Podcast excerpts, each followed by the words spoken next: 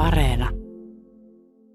Спасибо, что мы, скажи, приняли.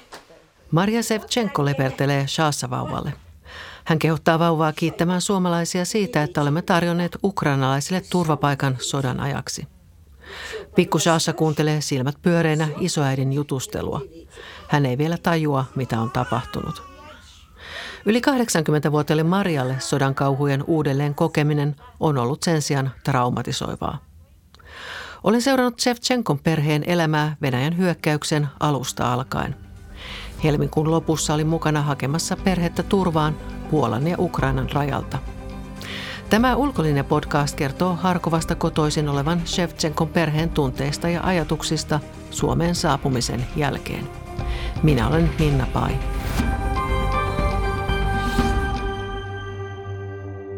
Isoäiti Maria katsoi tuttava perheen luona televisiota.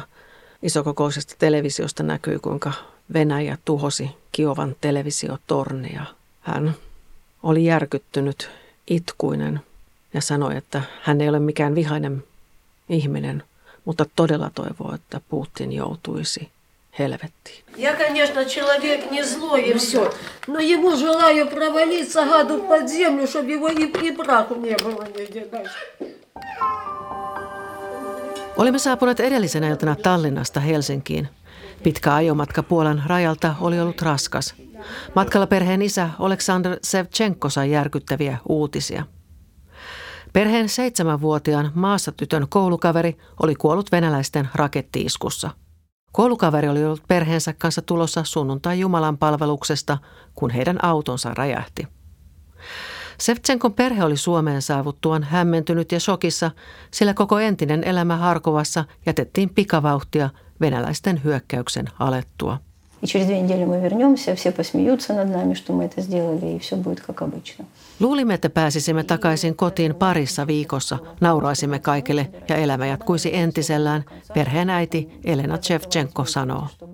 Hän kertoo, kuinka heillä oli aikaa vain 15 minuuttia jättää kotinsa. Elena oli tehnyt listan mukaan otettavista asioista, mutta kiireessä sitä ei ollut aikaa katsoa. Схватили какую-то еду, разбудили детей. Там... Kasseissa oli joitain tavaroita valmiina ja otimme mukaan ruokaa. Herätimme sitten lapset. Maasha itki ja jouduimme rauhoittelemaan häntä. Hän ei olisi halunnut lähteä. И, в принципе, Машу тоже предупреждали. Все она слышала наши разговоры. Varoitimme Maashaa, että hän ei pääse seuraavana päivänä kouluun. Hän nukahti, kun lupasimme, että kaikki menee hyvin. Lähdemme pois vain vähäksi aikaa ja tulemme pian takaisin. Kaikki menee hyvin ja tämä on vähän kuin loma.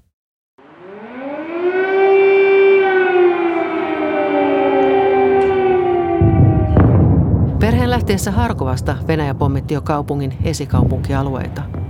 Elena ja Aleksander päättivät, että Shaassaksi kutsutun Aleksandrin iäkkäät vanhemmat täytyy ottaa mukaan. Pakomatkalla näkyi panssarivaunuja ja sodan tuhoja, jotka toivat isoäiti Marjalle mieleen toisen maailmansodan tapahtumat, kun hänen perheensä joutui pakenemaan natseja metsään. Мама вспоминала, мама очень сильно вспоминала Вторую мировую войну, которую она тоже пережила. Äitini oli pikkutyttö toisen maailmansodan aikana, Shaassa kertoo.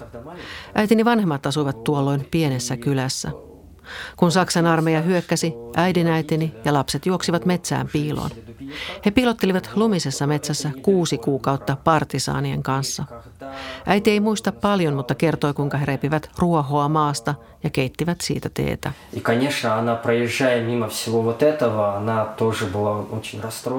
Pakomatkalla menimme ohi sen paikan, jossa äitini oli piileskellyt perheensä kanssa. Hän oli todella järkyttynyt. Hän sanoi minulle, että joutui kokemaan sodan elämänsä alkuvuosina ja nyt hän joutuu kokemaan sodan uudelleen – elämänsä viimeisinä vuosina. Olin neljävuotias ja siskoni oli kahdeksanvuotias. Nuori saksalainen sotilas tuli luoksemme. Äitini sanoi hänelle, tapa lapseni ensin ja sen jälkeen minut. Saksalaissotilas sääli meitä ja kehotti meitä piiloutumaan puutarhan perällä olevaan maakuoppaan. Pysyimme siellä kolme päivää. Kylämme asukkaista parikymmentä selvisi hengissä, Maria kertoo.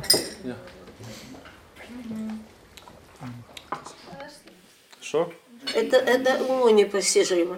Уму непостижимо. Я никогда не думала... Tämä on käsittämätöntä. En olisi ikinä uskonut, että sota tulee uudelleen ja että joudumme jälleen pakenemaan.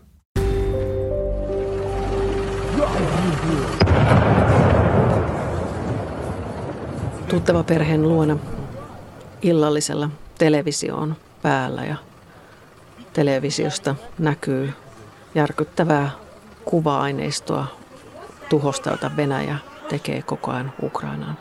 Pommitukset ovat kiivaina perheen kotikaupungissa Harkovassa. Isoäiti pitää vauva Shashaa sylissään ja leikittelee välillä tuttava perheenkin lapsia, mutta hänen silmänsä nauliituvat television ruudulla ja se katse, millä hän katsoo TV-ruutua, särkee sydämeni. Hän on itkuinen, hämmentynyt, epäuskoinenkin. Se kontrasti siihen kauniiseen illallispöytään ja ihanaan ruokaan ja, ja Ukrainan todellisuuden välillä on niin valtava. Ja se kontrasti peilautuu isoäidin silmistä, jotka katsovat televisiota, jossa kotikaupunki Harkovaa tuhotaan ja pommitetaan. Vain muutama päivä sitten he olivat kotona Harkovassa. Isä Aleksander oli tilannut uuden sohvan, joka piti toimittaa ja sitten yhtäkkiä perheen piti lähteä, koska hyökkäys alkoi ja Harkovan esikaupunkialueita alettiin pommittaa. Sydäntä särkee katsoa isoäitiä, mutta siihen sattui myös, kun isoisä meille kiitokseksi antoi palan juustoa, jonka hän oli napannut mukaan kotoa Harkovasta. Hän oli äkkilähdön sattuessa nopeasti tarttunut juustoon, ottanut sen mukaan. Se muistutti kodista, mutta jotenkin on se, että se oli se juusto, minkä sitten nappaat, kun sun pitää jättää kotisi, jättää koko entinen elämäsi.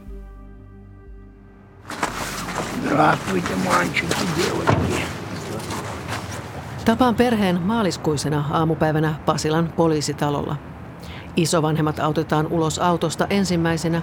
Perhe on menossa hakemaan turvapaikkaa Suomesta. Ну давайте. Ну пошли, я вас заведу, да. Выехал из Харкова, было- там началась э, великая война. Lähdimme Harkovasta pari päivää sitten, kun Venäjän iskut alkoivat.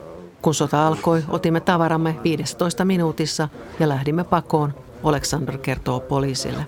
Olette oikeaan paikkaan, että Suomessa on poliisin tehtävä ottaa turvapaikkahakemukset vastaan ja sitten rekisteröidä ne hakemukset. М- Ми дуже хотіли би, щоб наші діти були в Harkovassa ei ole безпеці, щоб turvallista. вони Haluamme, että знали, lapset ovat коли turvassa sodalta. це, Siksi е, tulimme війна, tänne. Коли це от, от ось усе це происходить. Poliisitalolla isoäiti on kyynelissä ja selvästi hätääntyneenä. Onhan se nyt tavalliselle keskiluokkaiselle ihmiselle kummallista päätyä jonkun vieraan maan poliisitalolle hakemaan turvapaikkaa. Kaiken keskellä kunnioitan sitä tapaa, jolla perheen isä Alexander pitää huolta vanhemmistaan. Hän pitää äitiä kädestä ja lohduttaa. Koko ajan vanhemmista pidetään huolta. Heitä pidetään kädestä ja heidän voinnistaan kysellään. On hienoa, kuinka rakkaus näkyy perheestä. Rakkaus tämän kriisinkin keskellä. No niin, eli tässä on teille nyt dokumentit. Tässä on, ja tässä on kutsu saapua huomenna tänne Se poliisitalo, zaproszenie. poliisitalo ykköselle, jolloin ne teidän Poliisi один. turvapaikkahakemus otetaan vastaan. Де вас будуть чекати? На Таке 10.30. Van- Vanha herra ja vanha rouva, ja tässä olette te ja perhe. Я. Це для перше це для батьків, а друге це для вас. Дякую, thank you very much. Вот скажи интересное такое. Интересное, ну что ты будешь Mitä делать, Sasha? а? Etkö tunnista ketään? Kun kasvat isoksi, kaikki muuttuu hyväksi. Isoäiti Maria vakuuttaa Sasha-vauvalle, jota hän leikittää sylissään. Perhe on asettunut asumaan avulian suomalaisperheen pihamökkiin. Kodikkaassa ja hyvin varustelussa mökissä arki alkaa sujua. Etäyhteyksin myös isä Saashan työnteko onnistuu.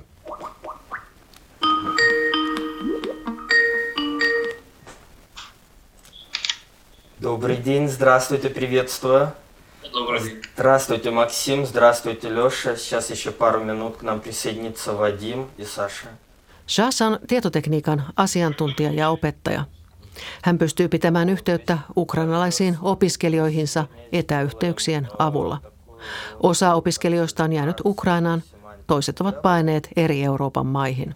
Вот, у нас сегодня будет такая вот удаленная небольшая как раз консультация. Omaa IT-alan yritystään hän pyörittää pääasiassa öisin, sillä valtaosa asiakkaista on yhdysvaltalaisia.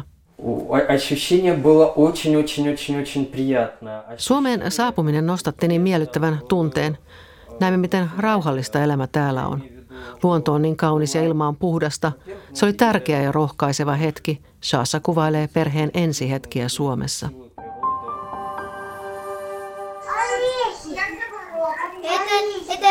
это, это гайки. Это гайки. Так, орехи. Вот мы считаем, что это шарики, да? или нет? Это гайки. Это гайки. Кто сказал гайки? Поднимите руки. Что за гайки?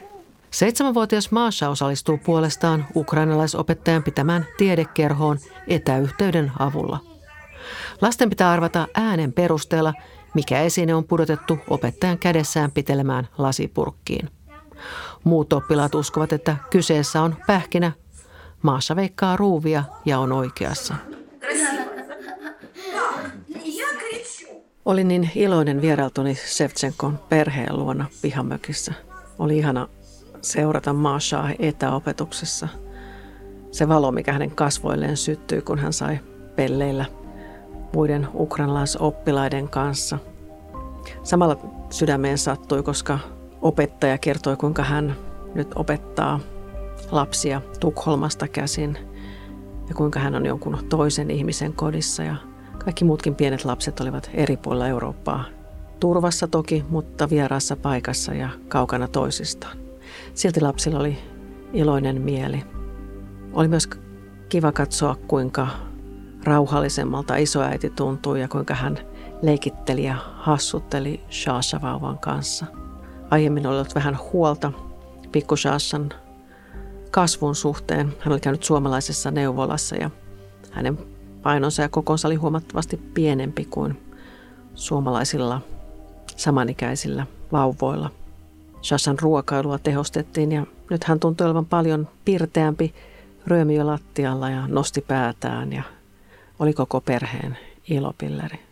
Kaiken sen sodan kauheuden keskellä oli jotenkin hieno ajatella, että nyt perhe on täällä Suomessa turvassa. Ja isovanhemmatkin näyttivät niin paljon paremmin voivilta. Isoäiti ei enää ollut niin itkuinen, vaan hymyili iloisesti. Sen takia oli niin järkyttävää, kun pari päivää vierailun jälkeen sain Shashalta tekstiviestin, jossa kerrottiin, että isoäiti oli kiireellä jouduttu viemään ambulanssilla sairaalaan. Hänellä oli verenvuoto pään alueella ja hänet jouduttiin kiireesti leikkaamaan. Tuntui kohtuuttomalta, että vielä tämäkin tuli. Mutta pari päivää myöhemmin sain sitten Shashalta toisen viestin ja hän kertoi, että isoäiti oli kuntoutunut hyvin leikkauksesta. Ja hän kertoi, että jo Harkovassa oli huomattu, että jotain vikaa pään alueella on ja että sille pitäisi tehdä jotain, mutta, sitä ei ollut sitten tutkittu niin tarkasti. Se ajatus, että perhe olisi joutunut jäämään Harkovaan ja sodan keskellä ei olisi ollut mitään toivoa, että isoäiti olisi pystytty leikkaamaan varsinkaan tuollaista vaativaa leikkausta pään alueella. Niin oli valtava helpotus, että he ovat oikeasti täällä Suomessa nyt sitten turvassa ja isoäitikin sai avun. Как твои дела? Как все у тебя? Да нормально. Нормально? Нормально дела, нормально, все хорошо. Perheen isä Shassa kysyy äidiltään, miten tämä voi. Äiti Maria vakuuttaa, että kaikki on ihan hyvin normalno. Vierailin Sevchenkojen luona pidemmän tauon jälkeen. Maria toipui ensimmäisestä leikkauksesta hyvin, mutta sen jälkeen tuli komplikaatioita, joten isoäiti jouduttiin leikkaamaan vielä uudelleen. Первую операцию я ничего не помню. Maria kertoi, ettei muista ensimmäisestä leikkauksesta mitään. Toisen pään alueelle tehdyn leikkauksen hän sen sijaan muistaa hyvin. Se sattui, mikä on kai normaalia, Maria pohtii. Shassan mukaan he huomasivat tuolloin aamulla, että äiti ei ollut kunnossa. Olipa hyvä, että lähdettiin niin nopeasti liikkeelle eikä aikailtu. Saatiin todella nopeasti apua. En odottanut, että äiti pääsisi kahdessa tunnissa leikkaukseen, Shaassa kiittelee. Näin perheen pian ensimmäisen leikkauksen jälkeen ja tuolloin isoäiti Maria vaikutti poissa olevalta ja hauraalta. Nyt hän voi selvästi paremmin istuessaan teekupin äärellä poikansa Sashan kanssa. He kehuvat kilpaa suomalaista terveydenhoitoa ja lääkäreiden pätevyyttä. Я надеюсь, что у нас тоже так будет. Olisipa meilläkin yhtä hyvät lääkärit. Terveydenhoito varmasti parantuu, kun päästään venäläisistä eroon. Не могу о них вспоминать спокойно. Soitin äskettäin naapureillemme Harkovaan. He kertoivat, että aiemmin oli ollut hiljaisempaa, mutta nyt siellä rytisee taas, Shaassa kertoo. Isoäiti Marjalla nousevat taas kyyneleet silmiin. Paljonko on tapettu ihmisiä, ihan lapsiakin, hän kysyy epätoivoisena. Meillä oli rauhallista, ihmiset kävivät töissä ja kaupunki oli miellyttävä. Miksi näin piti tehdä? Maria kysyy pojaltaan kyyneleet silmissä.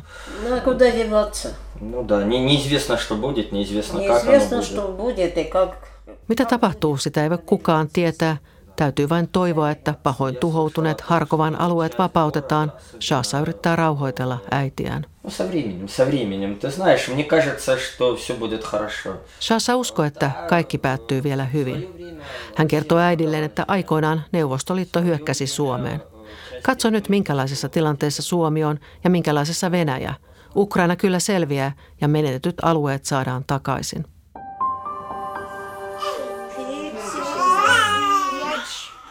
Saan Shashalta muutaman viikon jälkeen tekstiviestin. Kohteliassa viestissään hän kehuu jälleen Suomea ja kertoo, kuinka isovanhemmat nauttivat lyhyistä kävelyretkistä lähipoluilla ja Helsingin keskustassa. Hän kirjoittaa, että pikkusaassa on ottanut ensimmäiset askelensa ja että Maasha on käynyt luistelemassa ensimmäistä kertaa elämässään. Ukrainan joukkojen eteneminen Harkovan alueella antaa perheelle toivoa. Toivoa Ukrainan voitosta. Sevchenkon perhe haluaa palata takaisin kotimaahansa mahdollisimman pian. He haluavat jälleen rakentaa maata ja rakasta kotikaupunkiaan Harkovaa. Shassa korostaa, että Ukraina on eurooppalainen maa, joka on tehnyt pesäeron Neuvostoliiton perintöön. Tiedämme, mitä vapaus on. Se tarkoittaa, että voi itse päättää kohtalostaan ilman jonkun saarin määräilyjä.